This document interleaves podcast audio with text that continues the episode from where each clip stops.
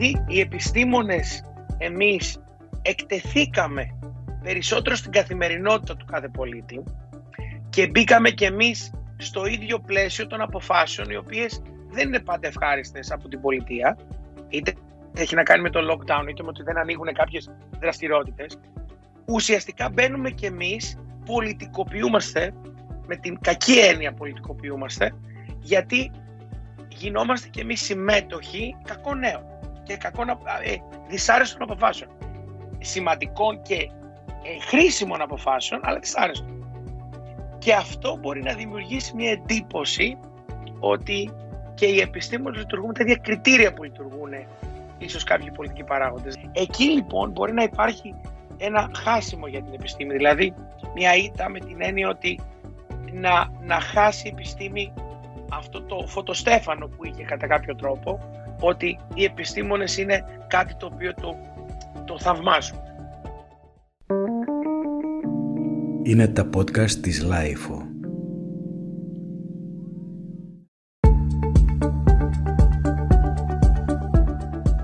Δημιουργήσαμε μία νέα σειρά podcast με τίτλο «Άκου την επιστήμη» προκειμένου να δώσουμε βήμα σε επιφανείς προσωπικότητες της επιστημονικής κοινότητας με στόχο να αναδείξουμε τη σημασία της επιστήμης, τον κέριο ρόλο της και τη συμβολή της στην κοινωνία.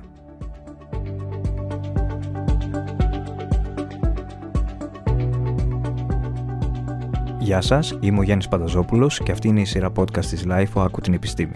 Σήμερα έχουμε τη χαρά και την τιμή να φιλοξενούμε τον βραβευμένο και διεθνώς αναγνωρισμένο γενετιστή Μανώλη Δερμιτζάκη. Είναι καθηγητής γενετικής στην Ιατρική Σχολή του Πανεπιστημίου της Γενέβης και διευθυντής στο Κέντρο Γονιδιωματικής Health 2030. Ο διακεκριμένος Έλληνας επιστήμονας ζει στην Ελβετία και είναι γνωστός ευρέω για τις μελέτες του που ρίχνουν φως στη γενετική βάση πλήθους νόσων. Η έρευνά του εστιάζεται στην ανάλυση ποικιλομορφίας του DNA στον άνθρωπο και στον τρόπο με τον οποίο αυτή σχετίζεται με τις ασθένειες. Τέλος, συγκαταλέγεται στου σπουδαιότερου επιστήμονες παγκοσμίως για τον κλάδο της μοριακής βιολογίας και γενετικής, τον οποίον το ερευνητικό έργο φαίνεται ότι θα επηρεάσει καθοριστικά την πορεία της επιστήμης τα επόμενα χρόνια. Κύριε Δερμιτσάκη, καλησπέρα. Ευχαριστούμε πολύ που είστε μαζί μας σήμερα στα podcast της Life «Άκου την επιστήμη». Καλησπέρα σας, καλησπέρα σας. Χαρά μου. Ευχαριστούμε πολύ. Ήθελα να ξεκινήσω ε, με τα επιστημονικά σας κιόλας ενδιαφέροντα και ήθελα να εστιάσω στο γονιδίωμα. Είναι το γονιδίωμα το πεπρωμένο μας ή όχι τελικά; Όχι, πεπρωμένο δεν είναι. Ε, είναι ουσιαστικά ένα σημείο κίνησης το γονιδίωμα. Ε, είναι ουσιαστικά τα όπλα τα οποία έχουμε, οι υποδομές οι οποίες έχουμε για να ζήσουμε τη ζωή αυτή που θα ζήσουμε για όσα χρόνια τη ζήσουμε. Α, σίγουρα καθορίζουν κάποιο, ένα ποσοστό των γεγονότων που θα συμβούν, είτε αυτά είναι θέματα υγείας, είτε είναι θέματα ανάπτυξης, είτε οτιδήποτε άλλο τέλος πάντων μας συμβεί. Αλλά ένα ποσοστό από αυτό έχει να κάνει και με περιβαλλοντικές συνθήκες. Δηλαδή, είτε το άμεσο περιβάλλον μας που έχει να κάνει με τους γονείς μας, με το χώρο που μεγαλώνουμε, είτε αυτός είναι έμβιος είτε άβιος, δηλαδή για παράδειγμα ο αέρας. Αν κάποιος μεγαλώσει σε ένα μέρος που έχει υψηλή μόλυνση θα έχει προ, προφανώς κάποια προβλήματα είτε αναπνευστικά είτε άλλα. Ε, και μετά υπάρχει το ευρύτερο περιβάλλον, τώρα που είναι και θέμα επιλογών, ποιους θα κάνουμε φίλους, ε, τι θα διαλέξουμε να κάνουμε σπορ, αν θα κάνουμε κάποιο σπορ, αν θα διαβάσουμε, δεν θα διαβάσουμε. Επομένως, είναι ένα πολύπλοκο πλέγμα το οποίο χοντρικά το χωρίζουμε σε δύο κατηγορίες. Το γενετικό κομμάτι το οποίο μας έρχεται όπως μας έρχεται και δεν μπορούμε να το αλλάξουμε και το περιβαλλοντικό κομμάτι το οποίο σε ένα ποσοστό μπορεί να μεταβάλει τις συνέπειες του γενετικού. Επομένως είναι ουσιαστικά η δυναμική μας, αυτό που λέμε στα αγγλικά το potential που έχουμε, το, το γονιδίωμά μας. Τα καλά στοιχεία μπορούμε να τα εκμεταλλευτούμε πολύ, τα κακά στοιχεία μπορούμε να τα απαλύνουμε, να μειώσουμε την επίδρασή τους, εάν το επιλέξουμε και φυσικά να το ξέρουμε από πριν. Αν σας έλεγα να εισχωρήσουμε στα κρυφά μονοπάτια της γενετικής μας ταυτότητας, τι είναι αυτό που θα ξεχωρίζατε; Ε, τι εννοείται να εισχωρήσουμε, μπορείτε να μου την εξηγήσετε λίγο την ερώτηση. Φυσικά, ο κάθε άνθρωπος έχει μια γενετική ταυτότητα. Τι είναι αυτό που εσάς ε, ως γενετιστή σας προκαλεί τη μεγαλύτερη εντύπωση, τι είναι αυτό που έχετε ξεχωρίσει; Ε, στην επιστημονική σας διαδρομή. και από τις ανακαλύψεις που έχουν γίνει και από τις έρευνες. Κοιτάξτε, δεν είναι κάποια έκπληξη η οποία έχω δει, κάτι το οποίο ε, μπορώ να πω το ξεχωρίσει. Για μένα η, η, μελέτη της γενετικής, δηλαδή ο καθορισμός ένα, ενός ποσοστού του τι θα προκύψει στο μέλλον από ουσιαστικά μια σειρά γραμμάτων ε, με τέσσερις επιλογές γραμμάτων. Δεν έχουμε το αλφάβητο που έχουμε στις γλώσσες κανονικές, αλλά έχουμε ένα αλφάβητο τεσσάρων γραμμάτων.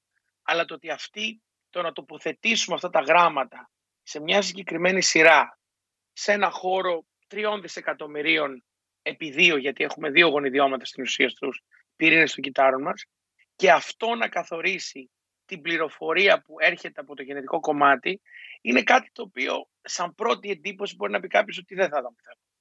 Δηλαδή, αν σας πω ότι ε, το πώς θα αναπτυχθεί ένας οργανισμός, το οποίο είναι πάρα πολύ εξαρτώμενο από το γονιδίωμα και πολύ λιγότερο από το περιβάλλον, ε, ε, καθορίζεται από αυτά τα 3 δισεκατομμύρια γράμματα.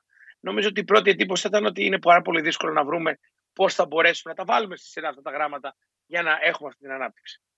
Ευτυχώ, αυτό που είναι επομένως εντυπωσιακό για όποιους καταλαβαίνουν τη διαδικασία της εξέλιξης είναι ότι έχει προχωρήσει τόσο πολύ η εξέλιξη των ειδών στα δισεκατομμύρια χρόνια το οποίο συμβαίνει μέσα από μια δικασία καθαρά τυχαιότητας και επιλογής ή τυχαίων α, γεγονότων που έχουν προκύψει ώστε να φτάσουμε σε οργανισμούς οι οποίοι σίγουρα δεν είναι τέλειοι ούτε ο ανθρώπινος οργανισμός είναι τέλειος αλλά έχουν τέτοια ε, ακρίβεια σε μερικές διαδικασίες ακόμα και όταν τα πράγματα δεν είναι τόσο ήρεμα. Δηλαδή, ε, η ανάπτυξη και ο τρόπος με τον οποίο μεταφέρεται η πληροφορία ε, έχει πάρα πολύ θόρυβο, όπως λέμε. Δηλαδή, τίποτα δεν παράγεται με απόλυτη ακρίβεια.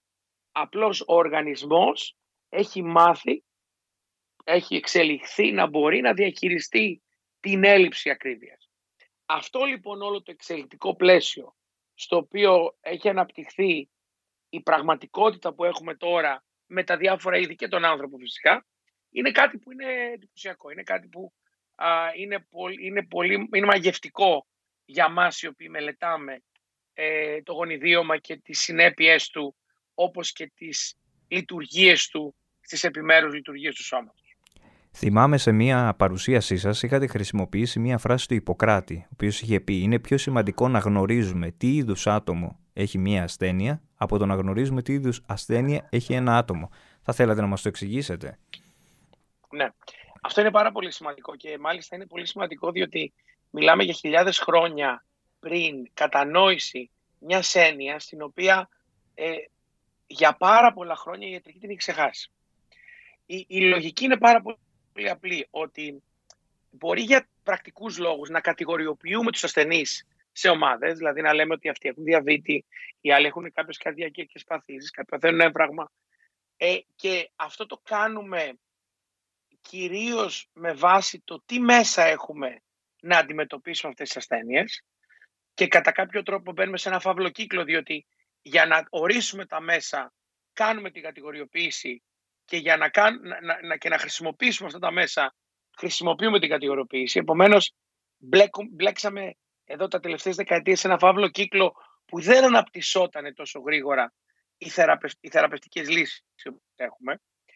Αυτό λοιπόν που συνειδητοποίησαμε όσο μελετάμε τη βιολογία των ασθενειών και των χαρακτηριστικών των ασθενών είναι ότι ακόμα και άνθρωποι οι οποίοι κατηγοριοποιούνται στην ίδια ασθένεια, θα πάρουμε το διαβήτη, έχουν πολλές διαφορετικές διαφορές μεταξύ τους. Δηλαδή, αυτές οι διαφορές είναι από τη μία αιτιολογίας, δηλαδή ποιοι είναι οι λόγοι για τους οποίους ανέπτυξαν ένα χαρακτηριστικό το οποίο στο διαβήτη είναι ότι δεν υπάρχει έλεγχος των επιπέδων γλυκόζης στο αίμα. Αυτό μετράμε τελικά. Αλλά είναι και διαφορετικοί στο πώς ανταποκρίνονται σε διαφορετικές προσεγγίσεις. Δηλαδή υπάρχουν άνθρωποι οι οποίοι έχουν τη δυνατότητα να μειώσουν τα επίπεδα της ε, γλυκόζης στο αίμα και να ελέγξουν το διαβήτη τους χωρίς φαρμακευτική αγωγή, καθαρά με το να χάσουν βάρος ή να ασκηθούν περισσότερο. Υπάρχουν άνθρωποι που όσο και να τα κάνουν αυτά και πολύ αδύνατοι να είναι και να ασκούνται πολύ, δεν μπορούν να το κάνουν αυτό. Και αυτή η ποικιλομορφία είναι ευρεία, δηλαδή δεν είναι απλώς ότι έχουμε δύο κατηγορίες εντός αυτών που είναι διαβητικοί. Υπάρχει πολύ μεγάλο εύρος ποικιλομορφίας. Επομένως, αυτό που κατανόησε ο Ιπποκράτης είναι ότι έχουμε τόσο μεγάλη ποικιλομορφία ακόμα και μεταξύ ασθενειών που τις ονομάζουμε με ένα όνομα, που τελικά για να μπορέσουμε να αντιμετωπίσουμε αυτή την ασθένεια και τις συνέπειες, τις επιλογές που έχει αυτή η ασθένεια στον ασθενή, θα πρέπει να λάβουμε υπόψη καθαρά τα δικά τους στοιχεία του ασθενούς και όχι μόνο την ευρύτερη ομάδα στην οποία κατατάσσεται που είναι, για παράδειγμα, η λέξη διαβήτης.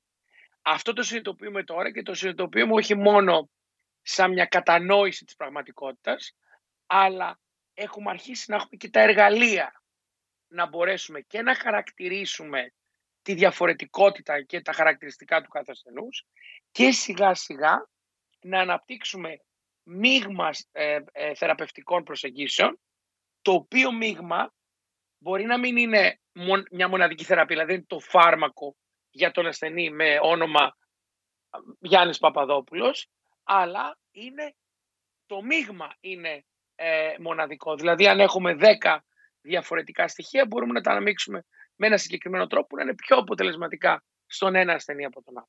Και αυτό φυσικά θα βελτιώνεται όσο περνάει ο καιρός. Στην ουσία δηλαδή αρχίζουμε να βλέπουμε και πρακτικά, όχι μόνο θεωρητικά, το κάθε ασθενή σαν μια μοναδική έκφραση κάποιας ασθένειας, κάποιων επιπλοκών, από το απλώς να είναι μια κατηγοριοποίηση. Και αυτό που σας είπα θα συνεχίζεται και θα γίνεται πιο αποτελεσματικό.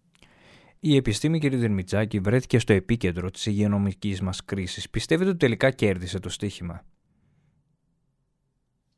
Σε αυτή την κρίση λέτε. Ναι, ναι. Κοιτάξτε, ε, είναι λίγο δύσκολο να το πούμε ακόμα. Ε, νομίζω ότι υπάρχουν τεράστια κέρδη στην επιστήμη, ε, γιατί αυτό, πρώτον έγινε μια τεράστια κατανόηση της σημασίας όχι μόνο των τελικών επιστημονικών αποτελεσμάτων, αλλά και επιστημονικών δραστηριοτήτων που φαινόντουσαν πάρα πολύ βασικές και άσχετες. Να σας πω ένα πολύ άμεσο παράδειγμα και πολύ, πολύ επίκαιρο. Ε, ξεκινήσαμε το, τον, τον, το Μάρτιο και χρηματοδοτήθηκε ευτυχώς τον Απρίλιο η εμβληματική δράση για τον κορονοϊό στην Ελλάδα, στην οποία τότε ως πρόεδρος του ΕΣΕΤΕΚ συντόνισα μαζί με τον κύριο Γοργούλη ώστε να κάνουμε πρώτον την πρόταση στο Υπουργείο και κατά επέκταση να ξεκινήσουμε τα πρώτα βήματα. Ένα από τα πράγματα τα οποία είχαμε βάλει μέσα ήταν να κάνουμε ανάλυση της αλληλουχίας του γονιδιώματος των ιών. Δηλαδή, ιών οι οποίοι θα ήταν θετικοί, ε, θα ερχόντουσαν από θετικούς ε, στην Ελλάδα, στον κορονοϊό. Τότε η εκτίμηση και της πολιτείας αλλά και των παραγόντων που ελέγχανε και διαχειρίζονταν την, ε, την, ε, τον κορονοϊό δεν ήταν πολύ μεγάλη στο θέμα της αλληλούχησης. Δηλαδή, έβαλαν πολύ υπόψη τους το αν ο κορονοϊός είναι το α στέλεχος, το β στέλεχος, έχει μεταλλάξει. Θα θεωρούσαν ότι είναι κάτι το οποίο δεν έχει σχέση με τη διαχείριση. Χτίστηκε όμως μία υποδομή, η οποία καταχρηστήθηκε για ερευνητικούς σκοπούς. Τώρα όμως, όπως ίσως να είδατε στα νέα, σήμερα δημιουργείται ένα εθνικό δίκτυο επιτήρησης αυτών των ε, γονιδιωμάτων, δηλαδή να καταλάβουμε τις μεταλλάξεις, γιατί καταλάβαμε ότι οι μεταλλάξεις έχουν πολύ μεγάλη επίπτωση και στη διαχείριση, γιατί υπάρχουν μεταδοτικά στελέχη, περισσότερο μεταδοτικά στελέχη, αλλά και αργότερα πιθανόν στελέχη τα οποία μπορεί να ξεφεύγουν από την επίδραση του εμβολίου. Και άρα κάτι το οποίο είχε φανεί ως καθαρά ερευνητικό και μπορώ να σας πω από πολύ ψηλά στελέχη της κυβέρνησης θεωρείται ως μια ερευνητική δραστηριότητα, οι ίδιοι άνθρωποι τώρα το θεωρούν ότι είναι πρώτη προτεραιότητα.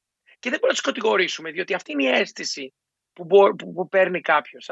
Αλλά μας έδειξε αυτή η πανδημία, και αυτό ήταν ένα παράδειγμα απλώς, υπάρχουν πολλά άλλα, ότι πολύ βασικές δραστηριότητες ε, παραγωγής γνώσης πολύ εύκολα μπορεί να μεταφερθούν σε κρίσιμες δραστηριότητες για τη διαχείριση σοβαρών προβλημάτων.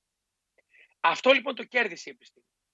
Εκεί που έχουμε ένα πρόβλημα είναι ότι επειδή, και το ξέρω και εγώ προσωπικά, οι επιστήμονες εμείς εκτεθήκαμε περισσότερο στην καθημερινότητα του κάθε πολίτη και μπήκαμε και εμείς στο ίδιο πλαίσιο των αποφάσεων οι οποίες δεν είναι πάντα ευχάριστες από την πολιτεία είτε έχει να κάνει με το lockdown είτε με ότι δεν ανοίγουν κάποιες δραστηριότητες. Ουσιαστικά μπαίνουμε κι εμείς, πολιτικοποιούμαστε, με την κακή έννοια πολιτικοποιούμαστε, γιατί γινόμαστε κι εμείς συμμέτοχοι ε, κακών νέων και κακών ε, δυσάρεστων αποφάσεων.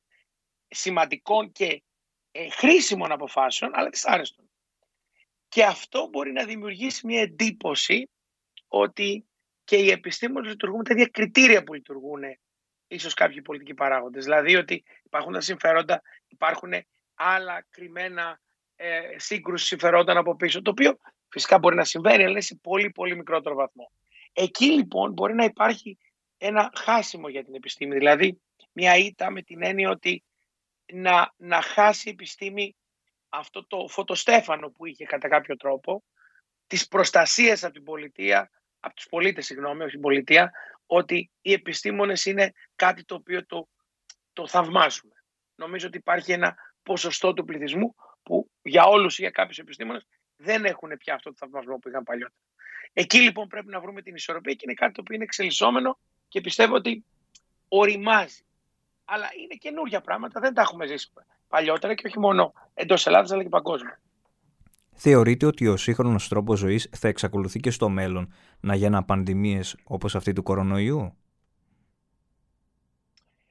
Τώρα, εξαρτάται πώς εννοούμε την πανδημία, διότι η πανδημία με την έννοια αυτή που την έχουμε τώρα, που έχει αλλάξει τη ζωή μας εντελώς, νομίζω ότι αυτό συμβαίνει σπάνια. Και το ξέρουμε αυτό γιατί από τα ιστορικά στοιχεία αυτό συμβαίνει περίπου κάθε 100 χρόνια με κάποια, με κάποια ποικιλομορφία στο χρονικό όριο. Και αυτό συμβαίνει για πολλούς λόγους. Ότι το κάθε 100 χρόνια έχει να κάνει με το, την πιθανότητα να βρεθεί ένα ένας τύπος ιού ο οποίος έχει αυτά τα δύσκολα χαρακτηριστικά που έχει αυτός. Δηλαδή, πολύ μεγάλη μεταδοτικότητα, ε, χαμηλή ε, ε, μετάδοση σε ασυμπτωματικό στάδιο και όλα αυτά τα χαρακτηριστικά το οποίο το κάνουν πάρα πολύ δύσκολο.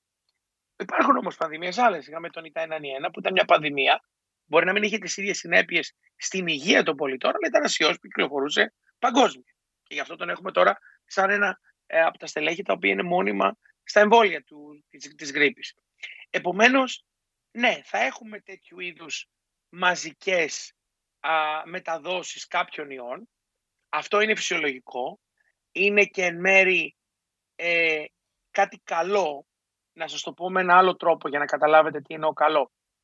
Εάν σε περίπτωση είχαμε μια πανδημία ενός κορονοϊού παρόμοιου με αυτόν που έχουμε τώρα, αλλά που δεν είχε τόσο άσχημα χαρακτηριστικά, δηλαδή να είναι αρκετά μεταδοτικός και να προκαλεί τη θνητότητα που προκαλεί και είχε χτιστεί ένα επίπεδο ανοσίας στον παγκόσμιο πληθυσμό για αυτόν τον κορονοϊό που θα έχει μικρότερες συνέπειες, ο ερχομός αυτού του κορονοϊού θα έχει πάρα πάρα πολύ μικρότερες συνέπειες. Ούτε καν δεν το καταλαβαίναμε. Γιατί θα έχει χτιστεί ανοσία. Και μπορεί να έχουν υπάρξει τέτοιες άλλες ιώσεις στο παρελθόν, τις οποίες οι οποίες μπορεί να είχαν αυτά τα χαρακτηριστικά παρόμοια με αυτόν, απλώς επειδή ήταν συγγενείς με άλλους ιούς, δεν ε, τους περάσαμε πιο εύκολα, διότι είχαμε χτίσει ένα επίπεδο νοσίας. Επομένως, πρέπει να υπάρχουν πολλές πανδημίες. Και αυτό το βλέπουμε πολύ συχνά. Απλώς δεν τις ξέρουμε, διότι δεν κάνουμε χαρακτηρισμό της κάθε ίωσης. Δηλαδή, δεν πηγαίνει ο κάθε άνθρωπος ο οποίος έχει μια ιογενή λίμωξη να, να δώσει ένα δείγμα στο εργαστήριο για να κάνει αλληλούχηση του γονιδιώματος για να ξέρουμε τι έχει. Το, θα ήταν πάρα πολύ καλό να μπορούσαμε να το κάνουμε, διότι αυτό θα μπορούσε να μας δώσει επιδημιολογικά στοιχεία και πολλά άλλα στοιχεία για πιθανές επιπλοκές, οι οποίες είναι μακροχρόνιες σε αυτούς τους ιούς. Είναι δύσκολο όμως, είναι κάτι που μπορεί να αρχίσουμε να το κάνουμε πάλι στα πλαίσια αυτού που λέγαμε πριν, της πιο καλής επιτήρησης των, ε, των, των ασθενών, γιατί και οι λοιμώξεις μπορούν να προκαλέσουν αυτοάνωσες ασθένειες, αλλεργίες, μπορούν να προκαλέσουν άσθημα για παράδειγμα. Ε, άρα λοιπόν αυτό, το, αυτό που λέμε εξατομικευμένη ιατρική τελικά, που μιλούσαμε πριν για τον Ιπποκράτη, θα μπορούσε να περιλαμβάνει και αλληλούχηση κάθε ιού που προκαλεί ο γενή λίμωξη. Ε, αυτή δεν το έχουμε κάνει όμως μέχρι τώρα και επομένως είναι πολλά πράγματα που δεν ξέρουμε σε αυτή τη φάση. Είναι τα εμβόλια η αρχή του τέλους για την πανδημία ή ακόμα και όταν υπάρξει εκτεταμένος εμβολιασμός, ίσως χρειαστεί να ζήσουμε αρκετό καιρό με τον ιό; Κοιτάξτε, με τον ιό μπορεί να ζούμε πολλά χρόνια, μπορεί να ζούμε και δεκαετίες. Αλλά από τη στιγμή που χτίσουμε ένα, ένα πλέγμα ανοσίας, σε ένα πολύ μεγάλο ποσοστό του πληθυσμού και σιγά σιγά αυξανόμενο, και φυσικά αυτό συνδυαστεί και με μολύνσεις οι οποίες ούτως ή άλλως συμβαίνουν για το ποσοστό του πληθυσμού που δεν έχει εμβολιαστεί, νομίζω ότι θα έχουμε την, τα ίδιες συνέπειες με αντίστοιχε λοιμώξει όπως είναι της γρήπης. Όπου χρειάζεται να κάνουμε ένα εμβόλιο κάθε χρόνο. Μπορεί στον κορονοϊό να το κάνουμε το εμβόλιο κάθε 3-4 χρόνια, ανάλογα με τα επίπεδα μετάλλαξης. Ε, δεν νομίζω ότι, είναι κάτι, νομίζω ότι θα υπάρχει ο ιός, αλλά δεν είναι κάτι το οποίο θα μας αφήνει, θα μας δημιουργεί προβλήματα. Κοινωνικά, αυτά τα οικονομικά προβλήματα και φυσικά τα προβλήματα υγείας. Θα είναι υπό έλεγχο. Και όταν κάτι είναι υπό έλεγχο, δεν μας απασχολεί. Δηλαδή είναι κάτι το οποίο το βάζουμε στη ρουτίνα της υγειονομικής περίθαλψης και των, των, της υποστήριξης του υγειονομικού συστήματος. Επομένως, δεν είναι το ερώτημά μας αν θα ζούμε με τον ιό, το ερώτημά μας περισσότερο είναι αν θα είμαστε καλά προστατευμένοι με δεδομένο ότι ο ιός θα είναι και θα κυκλοφορεί. Και νομίζω ότι τα εμβόλια ναι, θα δώσουν αυτή τη λύση. Στην αρχή σε μια έτσι μαζική επιθετική μορφή για να μπορέσουμε να φτάσουμε στα επίπεδα ανοσίας, αυτό που λέμε το ανοσία της αγέληση ή συλλογική ανοσία. Σε δεύτερη φάση ήταν ένας καλός τρόπος διαχείρισης είτε εποχιακός είτε με συγκεκριμένες διαδικασίες με ανθρώπους οι οποίοι για παράδειγμα δεν έχουν εμβολιαστεί αλλά πέρασαν από μια κατηγορία χαμηλού ρίσκου σε υψηλού ρίσκου γιατί απέξα μια ασθένεια, γιατί μεγάλωσα α, ώστε να μπορούμε να κάνουμε καλύτερη διαχείριση των ρίσκων που έχει ο κάθε ασθενής ξεχωριστά. Άρα δεν ένας παράγοντας ρίσκου. Να το ξέρουμε ότι κυκλοφορεί και κάθε ασθενής θα το διαχειρίζεται με το δικό του τρόπο και φυσικά σε συνεργασία με τον γιατρό του για να μην έχει τις ανάλογες συνέπειες. Δεν θα είναι ένα παγκόσμιο πρόβλημα ε, δημόσιας υγείας, θα είναι ένα ατομικό πρόβλημα το οποίο όπως αυτή τη στιγμή είναι η γρήπη. Τι απαντάτε σε αυτούς που παραμένουν δύσπιστοι απέναντι στα εμβόλια; Νομίζω ότι έχει απαντηθεί πολλές φορές αυτό το ερώτημα, απλώς θα τους υπενθυμίσω αυτό το οποίο έχει δοθεί από τα επιστημονικά στοιχεία, διότι νομίζω τελικά αυτό είναι που πρέπει να λάβουμε υπόψη, είναι ότι οι κλινικές μελέτες μας είπαν ότι τα εμβόλια είναι πάρα πολύ ασφαλή και η εμπειρία τους πρώτους δύο μήνες που κάνουμε τα εμβόλια έχουν αποδείξει ότι αυτό που έλεγαν οι κλινικές μελέτες είναι σωστό. Αυτό είναι πολύ σημαντικό να το θυμόμαστε, διότι ξέρετε σε γεγονότα τα οποία συμβαίνουν, αν κάνω κάτι την πρώτη φορά και δεν συμβεί κάτι, ακόμα και αν έχω τη στατιστική ικανότητα να το, να το μελετήσω, όπως για παράδειγμα το γεγονός ότι είχαμε δεκάδες χιλιάδες ανθρώπους οι οποίοι εμβολιάστηκαν, κυρίως με τα εμβόλια RNA, τα οποία είναι και αυτά που κανένας θέτει το μεγαλύτερο ερώτημα, επειδή είναι καινούργια εμβόλια. Ε, το γεγονός ότι είχαμε δύο ανεξάρτητες διαδικασίες που μας δείχνουν απολύτως το ίδιο αποτέλεσμα, δηλαδή πολύ μεγάλη ασφάλεια, είναι κάτι το οποίο πρέπει να μας καθισχάζει. Ε, είναι πάρα πολύ δύσκολο να έχουμε ε, μακροχρόνιες συνέπειες τα εμβόλια, έως σχεδόν απίθανο. Και πάντα, και καταλαβαίνω ότι οι πιθανότητες είναι κάτι δύσκολο για, για, το, για τον πολίτη να το κατανοήσει, παρά μόνο αν έχει κάνει στατιστική ή ανασχόλ, αν έχεις πιθανότητες στην καθημερινότητά του. Είναι πολύ σημαντικό να σκεφτόμαστε ότι τίποτα που κάνουμε δεν έχει, δεν έχει μηδενική πιθανότητα ρίσκου. Δηλαδή, άμα πάρω το αυτοκίνητο, το έχω πει σαν παράδειγμα να πάω, να πάω από την Αθήνα στη Θεσσαλονίκη, το ρίσκο να πάθω κάτι σοβαρό σε αυτή την οδήγηση που θα κάνω μία φορά είναι πολύ μεγαλύτερο από το ρίσκο να πάρει κάτι σοβαρό το εμβόλιο. Αν όμως λέγαμε στον οποιοδήποτε άνθρωπο ότι αν φύγεις από την Αθήνα και πα στη Θεσσαλονίκη, όταν φτάσεις, θα είσαι προστατευμένος από τον ιό, νομίζω ότι όλοι θα το κάνανε. Ούτε δεν το σκεφτόντουσαν καν. Γιατί το ρίσκο το οποίο παίρνουμε μπαίνοντας στο αυτοκίνητο να πάμε στη Θεσσαλονίκη είναι κάτι το οποίο το έχουμε αποδεχτεί, είναι μέσα στην καθημερινότητά μας και λειτουργούμε παρόλο που αυτό υπάρχει. Και το ρίσκο να πάμε οπουδήποτε. Με, με αυτοκίνητο, με το αεροπλάνο, όλα έχουν κάποιο ρίσκο. Κανένα δεν είναι μηδέν. Νομίζω λοιπόν ότι αντίστοιχα και τα εμβόλια ε, που έχουν ένα πάρα πάρα πολύ χαμηλό ρίσκο πρέπει να μπουν με αυτόν τον τρόπο στην καθημερινότητά μας. Το Ντεπόν δημιουργεί παρενέργεια. Η ασπιρίνη δημιουργεί παρενέργειες. Άλλα φάρμακα, ακόμα πιο βαριά που παίρνουν κάποιοι, δημιουργούν ακόμα πιο έντονες παρενέργειες. Κανένας όμως δεν αμφισβητεί. Δηλαδή, δεν έχω ακούσει, για παράδειγμα, κάποιους να βγουν να πούνε ότι πρέπει να σταματήσετε να δίνετε στατίνες σε ανθρώπους οι οποίοι έχουν υψηλή χολυστερίνη. Ξέρετε όμως ότι οι στατίνε, ίσως να μην το ξέρετε, αλλά θα σας το πω, σε ένα αρκετά σημαντικό ποσοστό μπορεί να δημιουργήσουν ε, προβλήματα στους μυς, κάποιες συγκεκριμένες αντιδράσεις, οι οποίες πρέπει να, άμα προκύψουν, πρέπει να σταματήσει αμέσως τις στατίνε κάποιος ασθενής. Και η χολυστερίνη από μόνη της δεν είναι ρίσκο για την υγεία μας. Δεν είναι ρίσκο για, για θάνατο. Η χολυστερίνη είναι ρίσκο για καρδιοπάθεια, η οποία καρδιοπάθεια είναι για θάνατο. Δηλαδή είναι κατά κάποιο τρόπο ένα. Και αυτός είναι παράγοντας ρίσκο η χολυστερίνη. Όλα αυτά παίρνουν στατίνες για να μειωθεί η χολυστερίνη.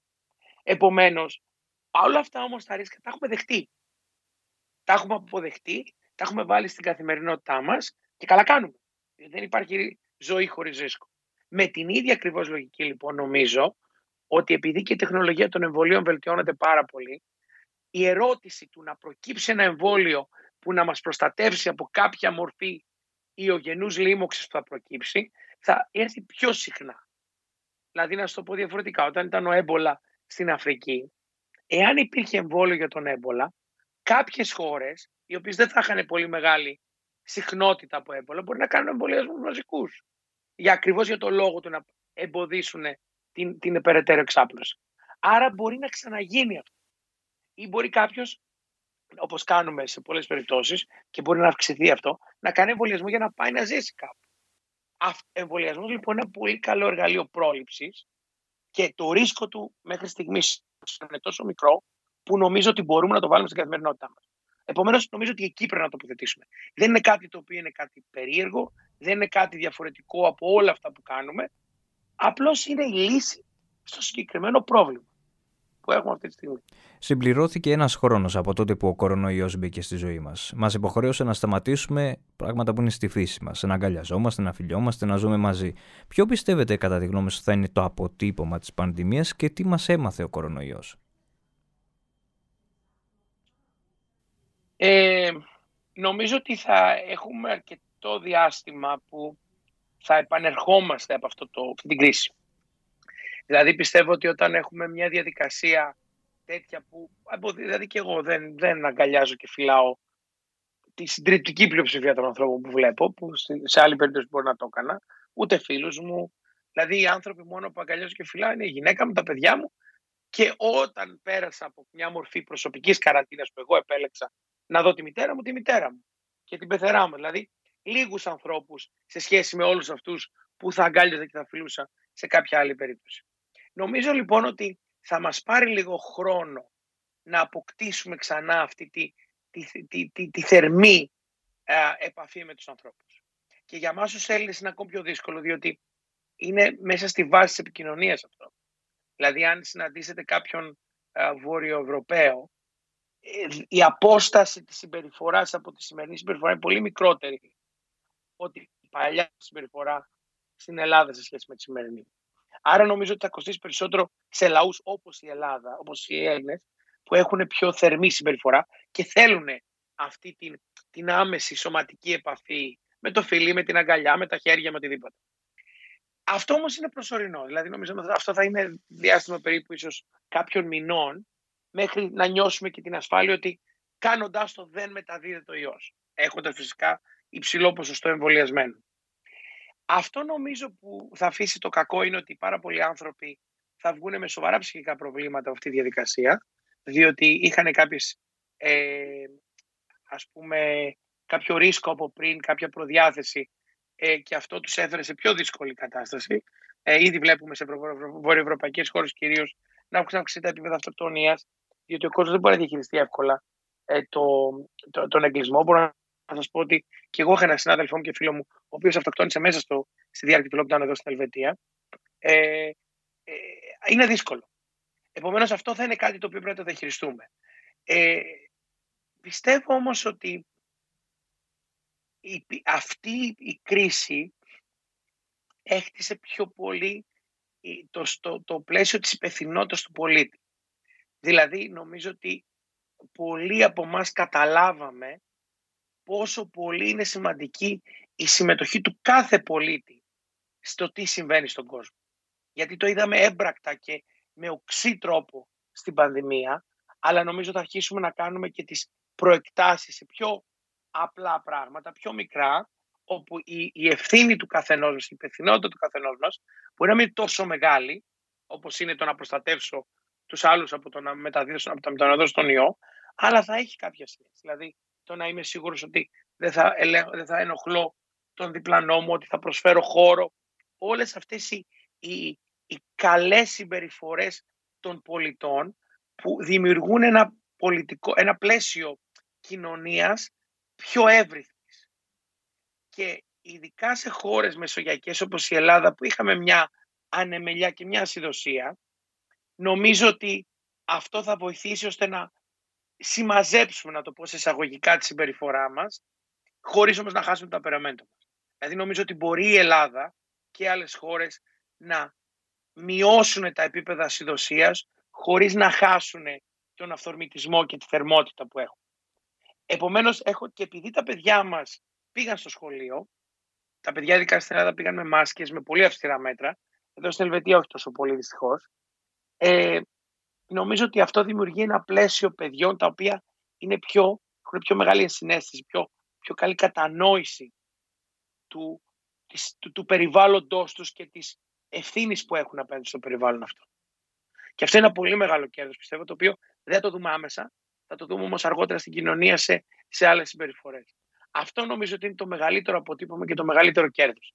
Τα άλλα είναι σχετικά προσωρινά και φυσικά αυτά θα αφήσουν και αποτυπώματα στι επόμενες γενιές.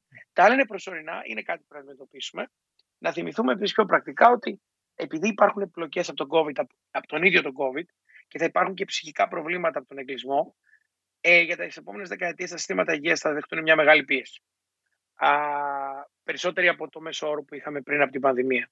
Όχι λόγω του κορονοϊού, αλλά λόγω των συνεπειών του κορονοϊού, το τι αφήνει πίσω του. Αυτό είναι κάτι που πρέπει να το υπολογίσουν γιατί θα έχει οικονομικό αποτέλεσμα μεγάλο. Αυτό ακριβώς κιόλας. Αυτό ακριβώς ήθελα να σας ρωτήσω. Επειδή η πανδημία, πολλοί είπαν ότι ήταν μια καλή αφορμή για να αναβαθμιστούν τα δημόσια συστήματα υγείας. Θεωρείτε ότι το μέλλον ανήκει στο ιδιωτικό ή στο δημόσιο σύστημα υγείας; Δεν νομίζω ότι μπορεί να λειτουργήσει ένα σύστημα που θα είναι καθαρά ιδιωτικό όπως για παράδειγμα της Αμερικής, διότι είδατε την αποτυχία της Αμερικής να μπορέσει να συντονίσει υγειονομικές δραστηριότητες, όχι μόνο σε επίπεδο ε, εθνικό, το οποίο ήταν έτσι κι αλλιώς δύσκολο, αλλά ακόμα και σε τοπικό επίπεδο.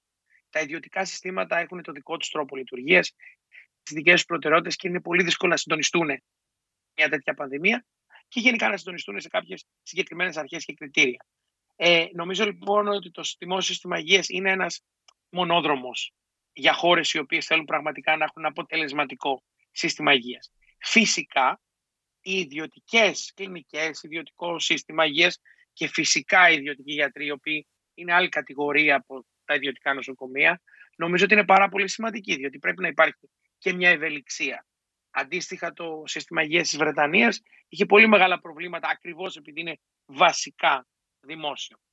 Επομένως, χρειάζεται ένα καλό μείγμα ε, βασικά δημόσιο με προεκτάσεις και ανάπτυξη ίσως και μεθοδολογιών και άλλων ε, υπηρεσιών ε, στον ιδιωτικό τομέα. Αυτό νομίζω ότι είναι το καλύτερο σύστημα. Και η Ελλάδα έχει πολύ μεγάλη δυνατότητα να το, να το κάνει αυτό, διότι έχει ένα ε, αυξανόμενα δυνατό σύστημα υγείας έτσι όπως πάνε τα πράγματα, πολύ καλούς γιατρούς και έχει ένα δυνατό ιδιωτικό σύστημα. Το, ιδιωτικές κλινικές και ιδιωτική πρωτοβουλία η οποία νομίζω ότι μπορεί να δουλέψει καλά με το δημόσιο.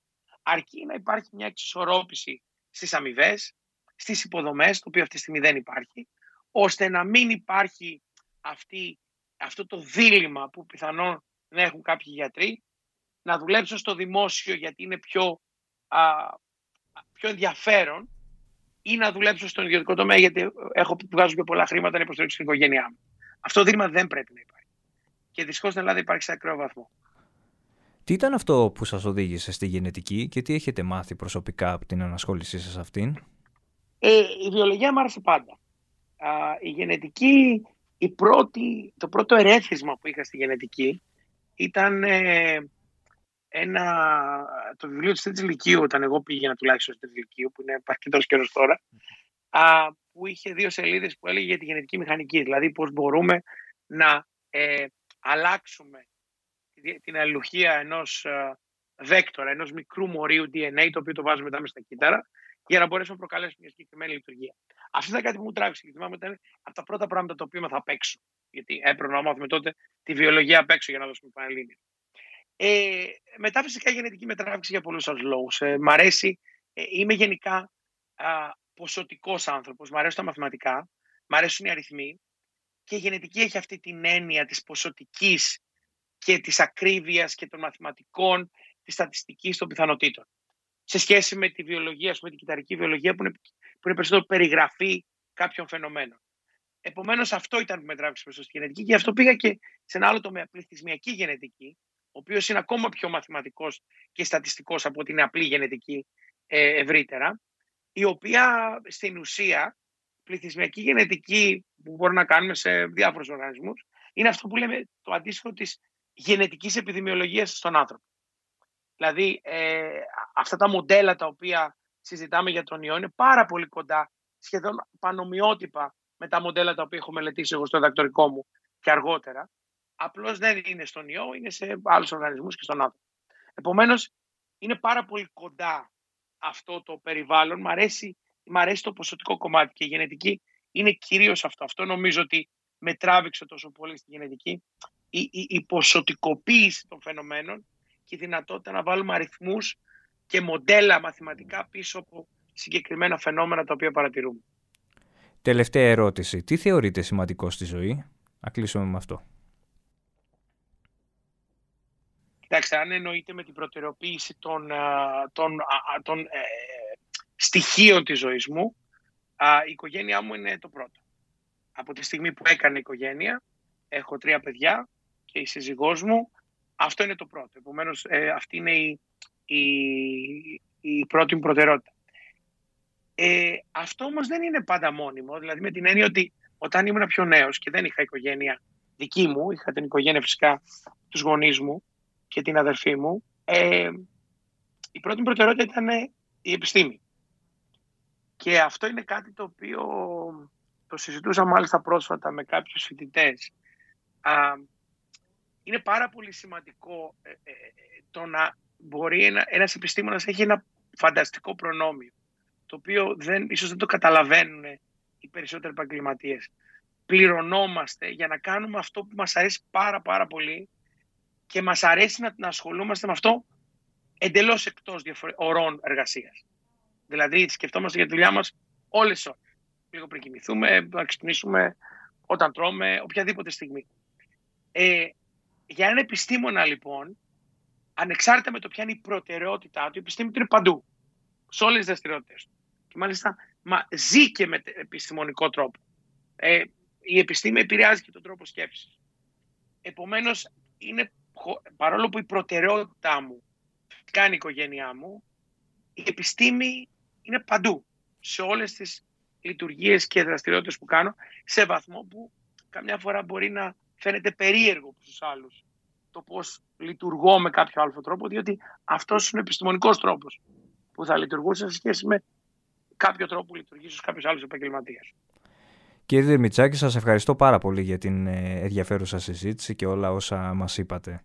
Και εγώ ευχαριστώ πολύ, ευχαριστώ για την πρόσκληση και για τη φιλοξενία και χαίρομαι πολύ να συζητάμε τέτοια θέματα, ειδικά σε αυτή την εποχή που η επιστήμη είναι σε τόσο μεγάλη προβολή, ε, ώστε να, να, να παρουσιάζουμε και πλευρές πέρα από την ένταση της, της πανδημίας που μας κυνηγάει.